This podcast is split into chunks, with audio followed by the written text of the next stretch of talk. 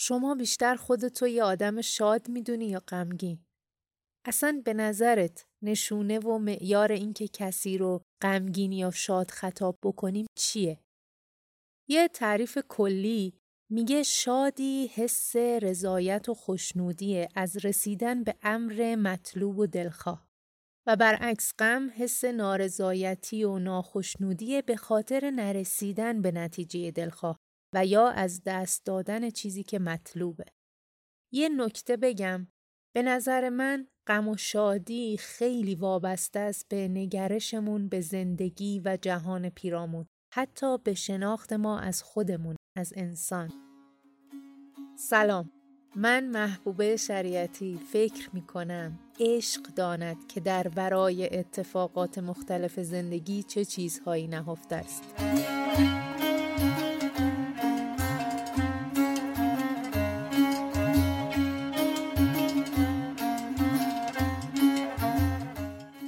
یادت هست که تو اپیزود آغاز گفتم از نوجوانی دیوان شمس رو میخوندم و بین شاعران بزرگ ادبیات فارسی به مولانا علاقه خاصی دارم. الان که فکر می‌کنم می‌بینم شاید مهمترین دلیل اون کشش و جذابیت شادی و نشاتیه که تو کلام مولانا موج می‌زنه. باد غمگینان خورند و ما زمی خوشدلتریم رو به محبوسان غم ده ساقیا افیون خیش. اصلا آدم وقتی این بیتو می‌خونه خود به خود لبخند میاد رو لبش. هر بار. و خیلی جالبه که این نشاط و شادمانی از پس قرنها گذشته به ما رسیده و هنوز روی ما اثر می‌ذاره. به خاطر همین و از اونجا که مولانا شادترین آدمیه که می‌شناسم و به خاطر نقش پررنگ شادی در سلامت جسم و روح و اهمیتش تو زندگی تو این اپیزود و اپیزود بعدی می‌خوام شادی رو از دریچه نگاه مولانا ببینم. البته به قدر درک خودم. هم نشینی با این شاعر عارف باعث میشه آدم شادتر بشه عاشق زندگی بشه. اصلا در هم صحبتی مولانا حالمون خوب میشه. البته نه به این معنا که همیشه میخندیم و سرخوشیم اما دست کم نگاهمون به زندگی ارتقا پیدا می‌کنه و همین باعث میشه که برایند حالمون خوب باشه. برای درک شادی و پیدا کردن راه های رسیدن بهش باید اول غم رو بشناسیم. اینکه بدونیم چه چیزایی باعث ایجاد غم میشن می‌تونه بهمون کمک کنه که بهتر با غم ها کنار بیایم یا حتی شادی رو به زندگیمون بیاریم. مولانا هم غم و خوب می‌شناسه و به ما معرفیش می‌کنه هم برای خروج از غم بهمون راهکار میده. این همه غمها که اندر سینه هاست از بخار و گرد باد و بود ماست. جاهای مختلف مولانا میاد عواملی رو به عنوان اسباب غم معرفی می‌کنه. اما به نظر میاد مهمترین و اصلی ترین عامل رو تو این بیت داره بهمون میگه. غرور و خودبینی. آدم تا وقتی درگیر خودشه ناراحتی ها خیلی راحت میان سراغش. تعریف کلی غم و شادی که اون اول گفتم چی بود؟ رضایت از رسیدن به امر مطلوب میشه شادی، نارضایتی از فقدان امر دلخواه میشه غم. خودبینی باعث میشه آدم فقط بتونه مطلوب خودش رو ببینه و بخواد. و وقتی بهش نمی‌رسه یا از دستش میده خب ناراحت میشه دیگه. اگه یه ذره عمیقتر به خودمون و اتفاقات زندگیمون نگاه بکنیم متوجه میشیم که اکثر مواقع ناخوش های ما ریشه تو همین موضوع داره. اینکه نمی‌تونیم تو اون لحظه یا لحظات خاص چیز دیگه ای رو بپذیریم یا حتی تصور کنیم که می‌تونه خوب یا مفید باشه. پس دچار اندوه میشیم. این غمان بیخکن چون داس ماست. این چنین شد وانچنان وسواس ماست. بیا یه زمانی رو تصور کنیم که ناراحتیم. احتمالا داریم به این فکر می‌کنیم که ناراحتی من از اینه که فلانی فلان حرف رو به هم زد. یا اون اتفاق که برای خودم یا دیگری افتاد باعث رنجشم شده. یا رفتاری که با هم شد و چیزایی از این دست. این چنین شد وانچنان وسواس ماست. مولانا میگه اینا همه وسواسه این فکر کردنا و مرور کردن اتفاقاتی که گذشته.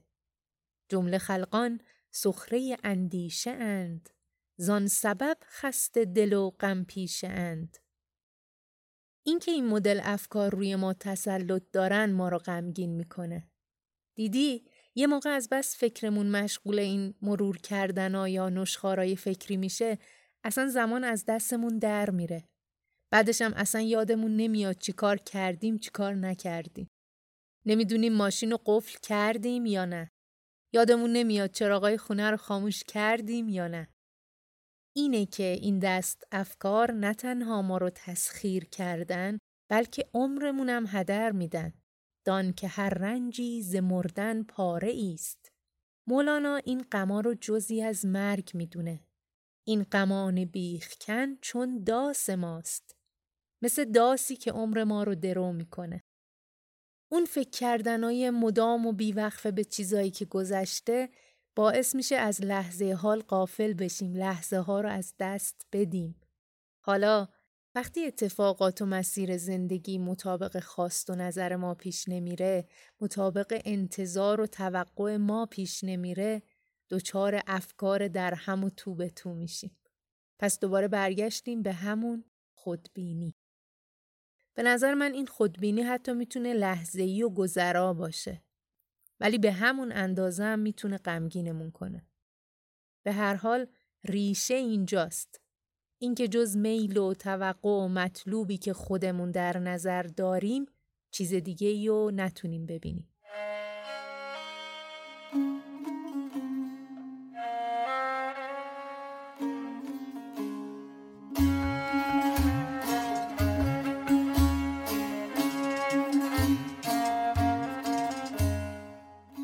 شیطان با اون همه سابقه عبادت و بندگی به این خاطر از درگاه خدا رونده شد که در برابرش گستاخی کرد و از دستورش سر پیچید. خودشو برتر از انسان دید و بهش سجده نکرد. برای همین میگن کبر بدترین و بزرگترین گناهه. اینکه خودتو از هم نوعات یا حتی از سایر مخلوقات خداوند برتر بدونی. هرچه بر تو آید از ظلمات و غم آن ز بیباکی و گستاخی است هم. همونطور که شیطان از رحمت خدا دور شد ما هم اگه گستاخی بکنیم دور میشیم و این غمگینمون خواهد کرد.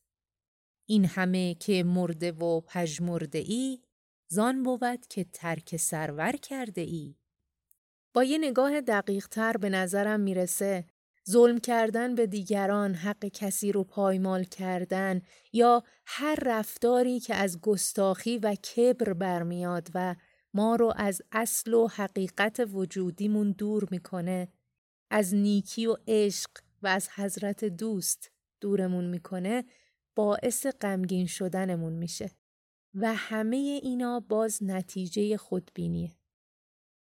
آن نفسی که با خودی بسته ابر قصه ای.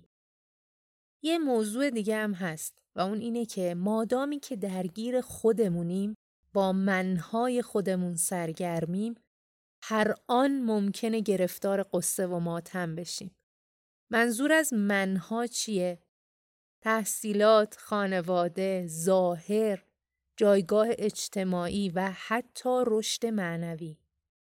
چیزایی که به اشتباه خودمون رو باهاشون تعریف می‌کنیم و هر لحظه ممکنه با از دست دادن یا خدشدار شدن هر کدومشون دچار رنج و اندوه بشیم. باز اینکه فکر کنیم به گذشته حتی یه دقیقه پیش و اتفاقاتی که افتاد به آسیبی که به یکی از این منهای کاذبمون وارد شد بهمون توهین شد یا تحقیر شدیم یا امثال هم این همون وسواس فکریه که ما رو تحت سلطه اندیشه های باطلمون در میاره و در نتیجه خسته و افسردمون می‌کنه. قفلت از یاد خدا هم همین کارو می‌کنه. وقتی برای این مسائل ناراحت میشیم برای منهای خود ساختمون یعنی یادمون رفته که یه خدای بزرگی هست که هوای همه چیزو داره و ما هیچیم. این همون غم دنیا رو خوردنه که این همه ازش من شدیم. یادت جامی چی گفته بود؟ من و تو در میان کاری نداریم به جز بیهود پنداری نداریم ضمن اینکه اصلا این قصه خوردن ها کاری رو هم درست نمی‌کنه. پس دلبستگی و وابستگی به هر چیزی غیر خدا دلبستگی به داشته های ظاهریمون همه می‌تونن ما رو به سمت غم سوق بدن. و چقدر این بیت قشنگه و چه دعای عمیقی تو خودش داره. ای نوش کرده نیش را بیخیش کن با خیش را با خیش کن بیخیش را چیزی بده درویش را فوقلاده است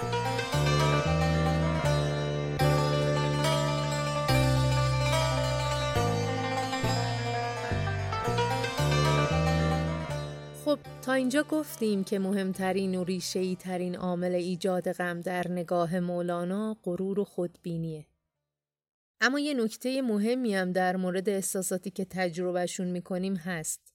اول باید بپذیریم اون احساس رو و غمم همینطوره. قرار نیست همیشه بخندیم یا علکی خوش باشیم. وانمود کنیم که غمی نداریم. غمها هم جزئی از زندگی هن. جزئی از مسیر.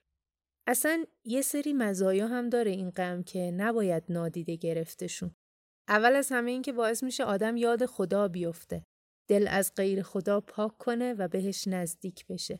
صداش بزنه. و همین یعنی خدا حواسش هست. در این باره مولانای داستان خیلی قشنگی تو مصنوی داره. آن یکی الله می گفتی شبی تا که شیرین می شد از ذکرش لبی. گفت شیطان آخری بسیار گو این همه الله را لبیک کو. می نیاید یک جواب از پیش تخت. چند الله می‌زنی با روی سخت؟ او شکست دل شد و بنهاد سر. دید در خواب و خزر را در خزر گفت هین از ذکر چون وامانده ای؟ چون پشیمانی از آن کش خانده ای گفت لبیکم نمی آید جواب. زان همی ترسم که باشم رد باب. گفت آن الله تو لبیک ماست. وان نیاز و درد و سوزت پیک ماست. ترس و عشق تو کمند لطف ماست.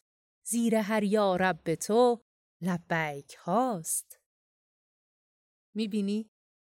از نظر مولانا اگه بنده می‌تونه خدا رو صدا بزنه یعنی قبلش خدا اونو صدا کرده و به سمت خودش خونده و اصلا از قبل جوابشو داده. عنوان شعرم گویای همین معنیه.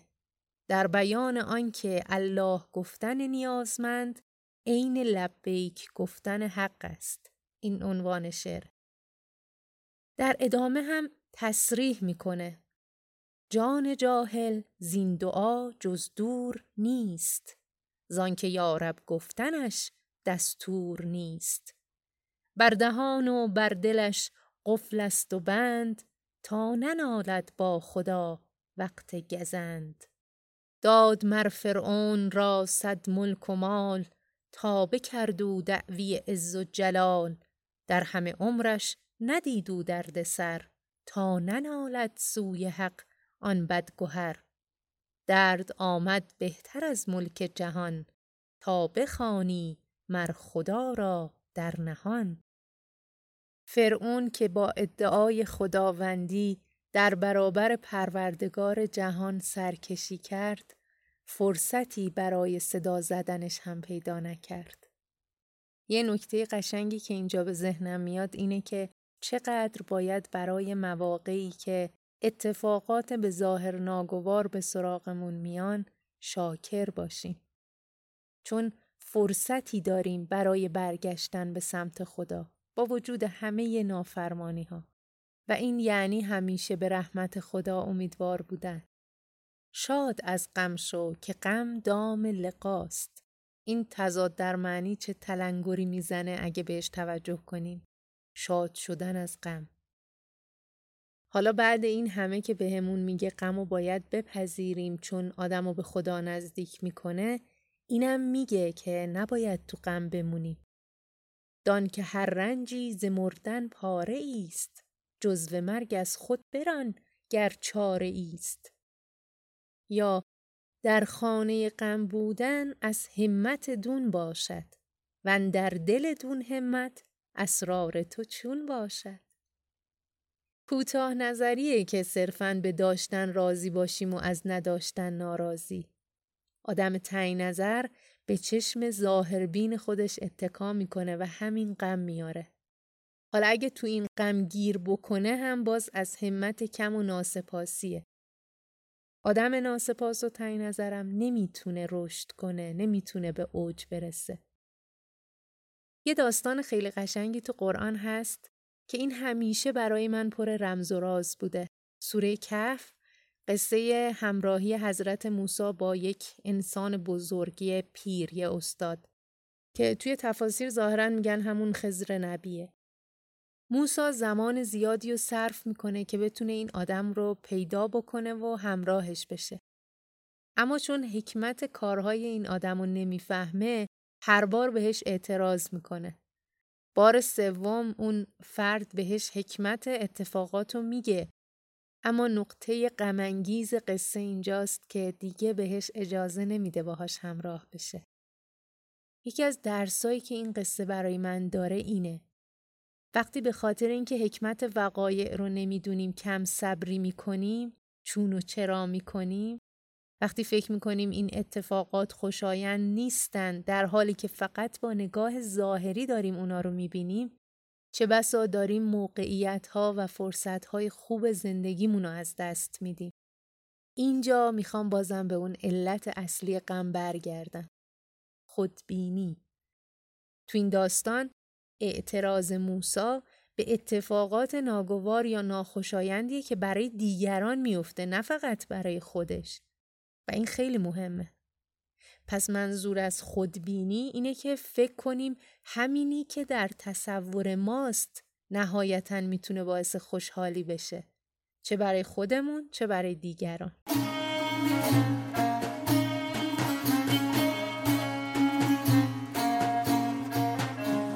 اما حالا چطور از غم بیایم بیرون؟ مولانا یه راه ساده اما کاربردی به همون یاد داده. چون که غم بینی تو استغفار کن. غم به امر خالق آمد کار کن. میگه کاری نداشته باش به اون افکار و دلایلی که ذهن برای ناراحتی ها میتراشه. غم و هدیه ای از جانب خدا ببین. فرصتی برای بازگشت برای پاک کردن درونت. این راه حل ساده یه درس بزرگم توش داره ها. آدم برای چیزی طلب آمرزش می‌کنه که در موردش احساس مسئولیت داره. وقتی تقصیر و گردن دیگران شرایط یا اتفاقات نندازیم، وقتی به خودمون رجوع کنیم، در واقع داریم از این موقعیت برای رفع تاریکی های درونمون، برای رفع نقصی که داریم استفاده می‌کنیم. چون جفا آری فرستد گوشمال تازه نقصان واروی سوی کمال. البته این بحث خیلی مفصله ولی به نظر من حال خوبی انتخابه. ما انتخاب می‌کنیم که حالمون خوب باشه. اتفاقات و شرایط همیشه هستن. یه روز مطلوب یه روز نامطلوب. اما ما می‌تونیم انتخاب کنیم که اونا رو از دید اندیشه مسلحت بینمون نگاه بکنیم یا به چشم فرصتهایی برای رشد و ارتقا با یه نگاه عاشقانه.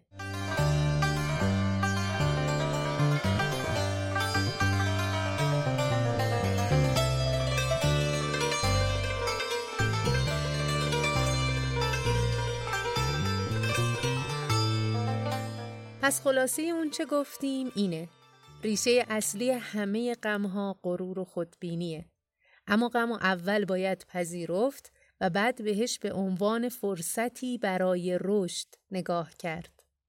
تو غم نباید موند و ساده ترین راه خروج از غم استغفاره و می‌خوام اضافه کنم سپاسگزاری رو که به امید خدا تو اپیزود بعدی بیشتر بهش می‌پردازم. ممنون که به اپیزود چهارم عشق داند گوش کردید. لطفا اگه شنیدن این پادکست حال خوبی داره اونو به دوستاتم معرفی کن تا اونا هم بشنون. این اپیزود در نیمه اول اردیبهشت 1401 منتشر میشه و می‌خوام به عنوان حسن ختام با این بیت زیبای حافظ مهمونت کنم. من که ره بردم به گنج حسن بی پایان دوست صد گدای همچو خود را بعد از این قارون کنم. و خلاصه کلام این که عشق باشد و نور باشد و لبخند.